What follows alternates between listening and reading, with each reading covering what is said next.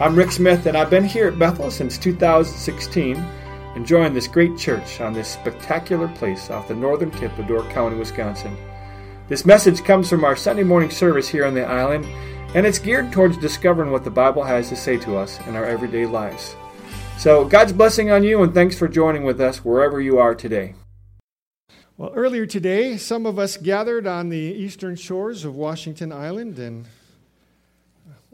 attempted to see the sunrise. The clouds were a little bit of a hindrance to that, but uh, together as a community of faith from several different churches gathered to give praise to the Lord our God and to remember early in the morning when Mary went. And so we recounted that story of Mary going to the grave and, and the concern that she had and running to the disciples and them running back and, and coming back and forth and, and and reflected upon the things she was going through. The, she's sitting there crying because she doesn't think Jesus is risen.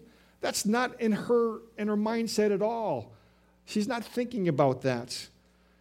And then the angels, after the disciples having left and said, Yep, you're right, it's empty.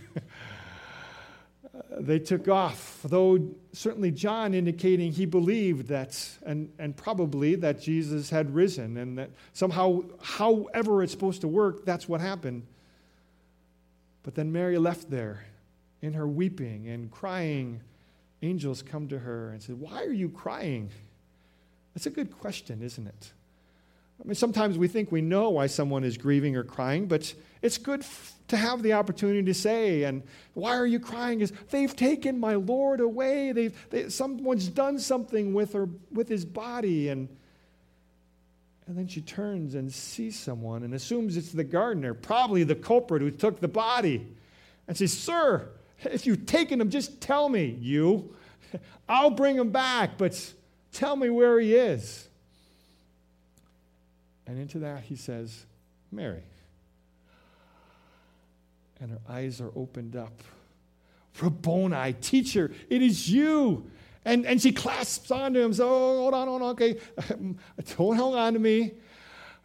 I got stuff to do still. I've not gone to my father yet. I'm going back to my father and your father. I'm going back to my God and your God. And tell my brothers, the disciples, what you're doing. And and so earlier this morning, we reflected upon her work in this. And, and then the passage we just read a little bit ago, we, we see the disciples. And, and after Jesus' death on that Sunday morning, they're still together um, that night, but they're in a locked room.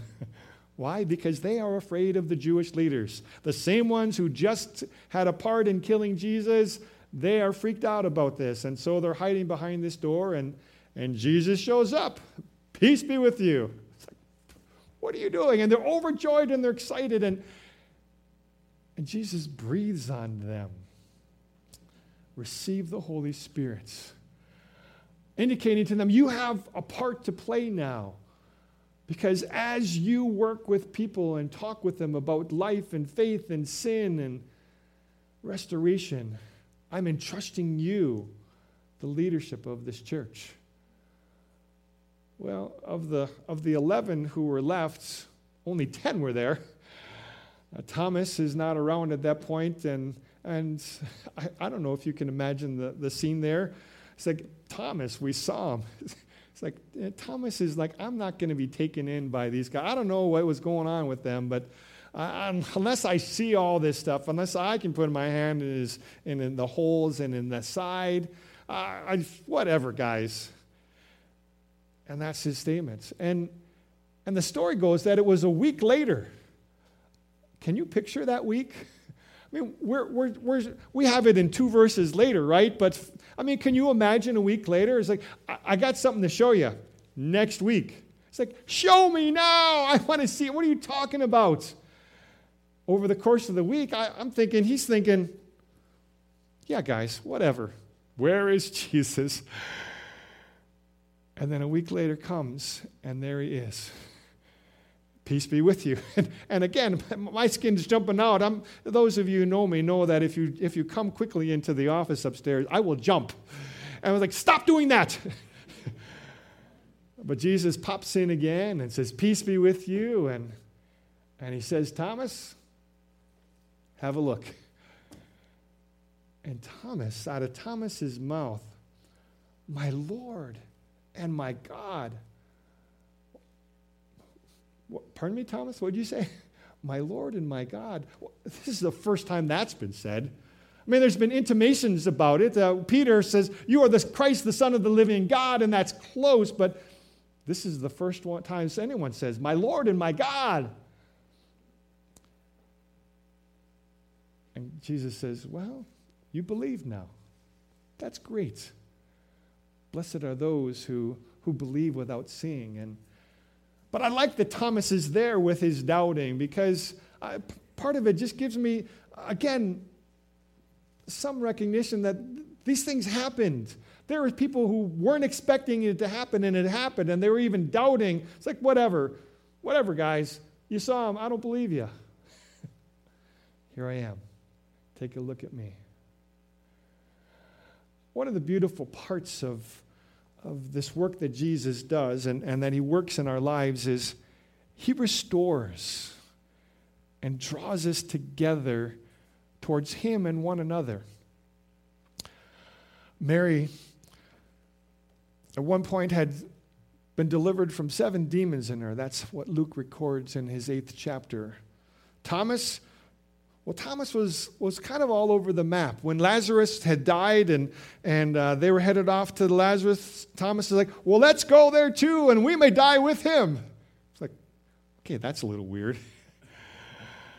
and, and then Jesus, when he's telling them about going to his father's house and preparing a place for them in John chapter 14, he's like, all right, Jesus, how do we know where to go? We don't even know where you're going. How can we get it? We don't know the way. And to which Jesus says, I am the way and the truth and the life, and no one comes to the Father except by me. And, and so now Thomas is like, I'm not going to believe.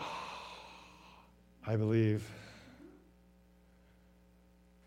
But there's one more story that, that ends up this, this Gospel of John. And um, Chapter 21 starts after all these things happened. Jesus appeared to them one more time. They, they went fishing, and they're, uh, they're out on the, the sea, and they're, they're fishing in the Sea of Galilee or the Sea of Tiberias, and they're not catching anything. And it's like, okay, another busted trip here. And, and someone on the shore says, Hey, you guys catch anything? We're like, No, we haven't caught anything. Well, put it on the, other, the right side of the net. And so they do. I mean, this is, this is not an unfamiliar scene for them. Jesus has told them things like this before, and and uh, while they hadn't recognized that it was Jesus, it's like, okay, well, let's do it. And, and it says they, they cast it on the side and they bring so many fish 153 large fish, which is a lot, right? I mean, if, if they weighed like 10 pounds each, that's like 1,500 pounds of fish. That's a, that's a decent haul. And, and immediately Peter's like, I know what this is all about. And he, I'm not waiting until we get, I, he jumps in the water and he swims in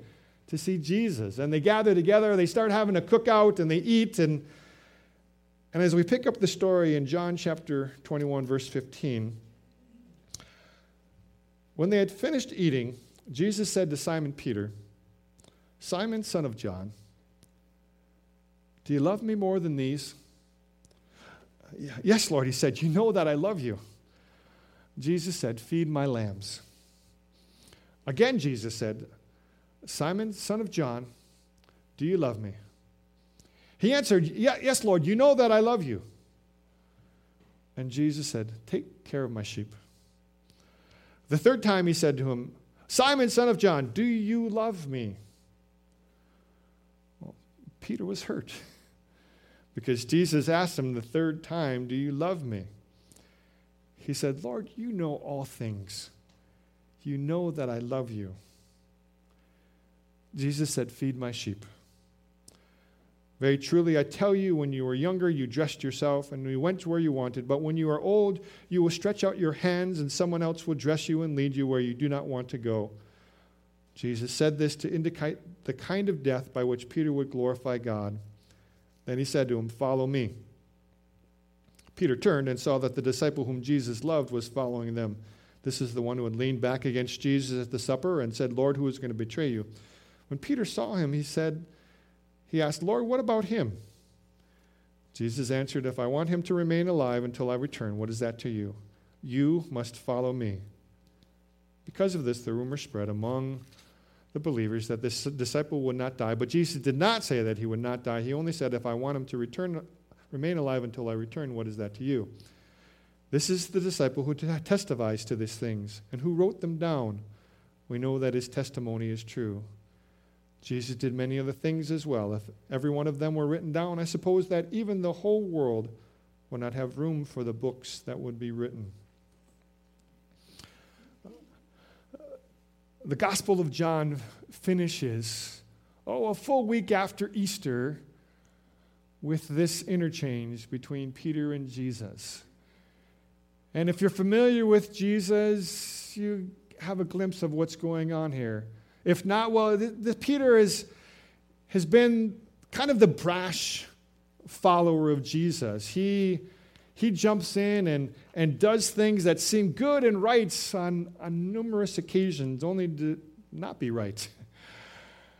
He did at one point say, when Jesus said, Who do you say I am? He is the one who said, You are the Christ, the Son of the living God. And Jesus is like, Right on. That is exactly right. That's who I am. And you didn't get this from yourselves or from man, you got it from God. You were inspired to, to be able to say that. And, and then moments later, when Jesus said, Okay, now that you know that, now you know that I am the Christ, here's what must happen to the Christ, to the Son of Man.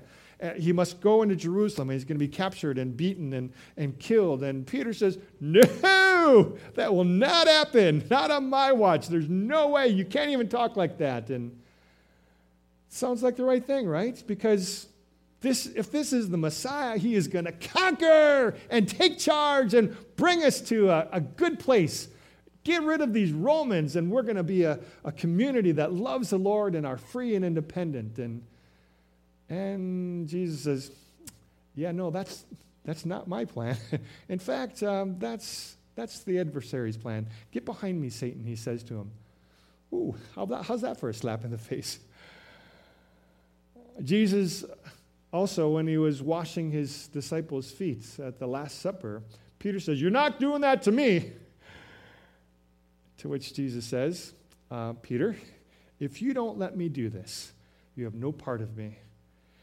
Because what I'm doing here is demonstrating what leadership in my kingdom is all about. It's not about lifting yourself up, but serving those you're among. To which Peter says, Oh, then wash everything. Just wash me from head to toe. You almost get the sense, Peter, chill out. If you've, if you've had a bath or a shower, you just really need your feet washed right now. And so Peter washes his feet. But even more pointedly, as they're going on, Jesus says, One of you is going to betray me, and all of you will scatter. And Peter says, Never. I will never, ever, ever, ever, ever ever do that. There's no way. Even if everyone else does, it'll never happen. Jesus says, um, before the cock crows tw- twice, you will deny me three times. And he did. For Peter, that's got to be lingering, doesn't it? I've done this. And, and, and he spends such a, a bumbling guy all along. You wonder how is he ever going to get this? How, how, how can God, why did he even choose this guy of all guys? But he chose him. And he failed and he blundered and he failed and he blundered and and yet Jesus comes to him now as they're finishing their their fish picnic on the beach. Peter, do you love me? Yes, Lord. Feed my sheep. Feed my lambs to start off with. Do you love me? Yes. Feed my sheep.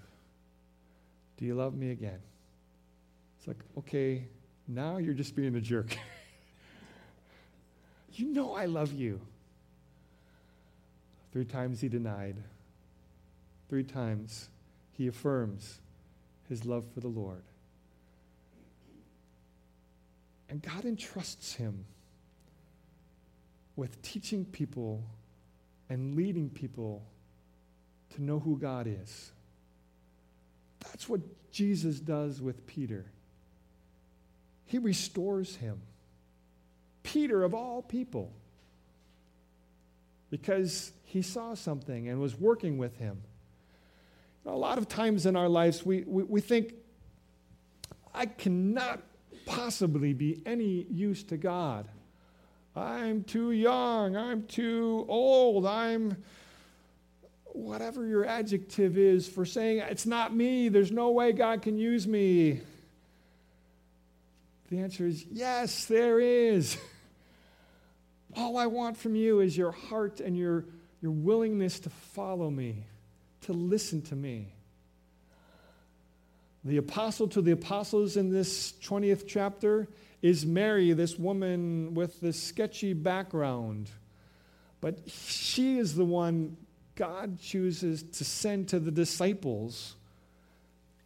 Tell them I'm back and tell them where to find me. God uses Thomas, who doubts, but he restores with him too. All of us can be used. You can be used. This last week, I was back in Nebraska doing a, a funeral for a friend, and uh, just a, a, great opportunity to connect with uh, several people along the way. Um, I've told you different stories about some of the people I've known there. Uh, he, he and I weren't the closest. Um, I, I, tried some ways to connect with him, but just, there was not the best connection between us. He was pretty gruff and really uh, oftentimes I wasn't his favorite pastor in the world, and, and left kind of on, on those terms with him. Sometime after I left, uh, he contracted cancer and uh, was, was going in through treatments, and uh, God was doing a work in his life. And as he was going through these cancer treatments, he was going to this center, and, and Phelps County is a pretty small county in Nebraska, but there's all these people that are being treated for cancer. And he's like, I didn't know all these people were going through this. And he went through all the treatments that he had, and he got to a place where all he had to do was, on an ongoing basis, take four pills. He'd lost some weight through this, but uh, in general, he was, he was doing pretty good. But uh, at some point, they sold their, uh, their cattle feed operation and they moved into the, the main town in the county. And and on every Tuesday and every Thursday, he continued going to the cancer treatment center even after his treatments were over. And he would bring donuts and he would bring muffins and different treats. He would go around talking with people and, and just visiting with them and listening to their stories and, and even praying with them. Yeah, he was. Well, I did his brother's funeral on Wednesday. And after the funeral, he came up to me and in his, in his very low voice, Rick, I want to tell you, that was the best sermon you've ever preached. And I listened to it and I took it to heart. And he shook my hand and he hugged me. God is using Dean to touch people's lives and even my life to show me God does work in, in, in places that we don't think it's likely that he's going to do a work. And God will do a work in you. We are alive. We are free because of what Jesus has done. And ask the worship team to come back for this last song.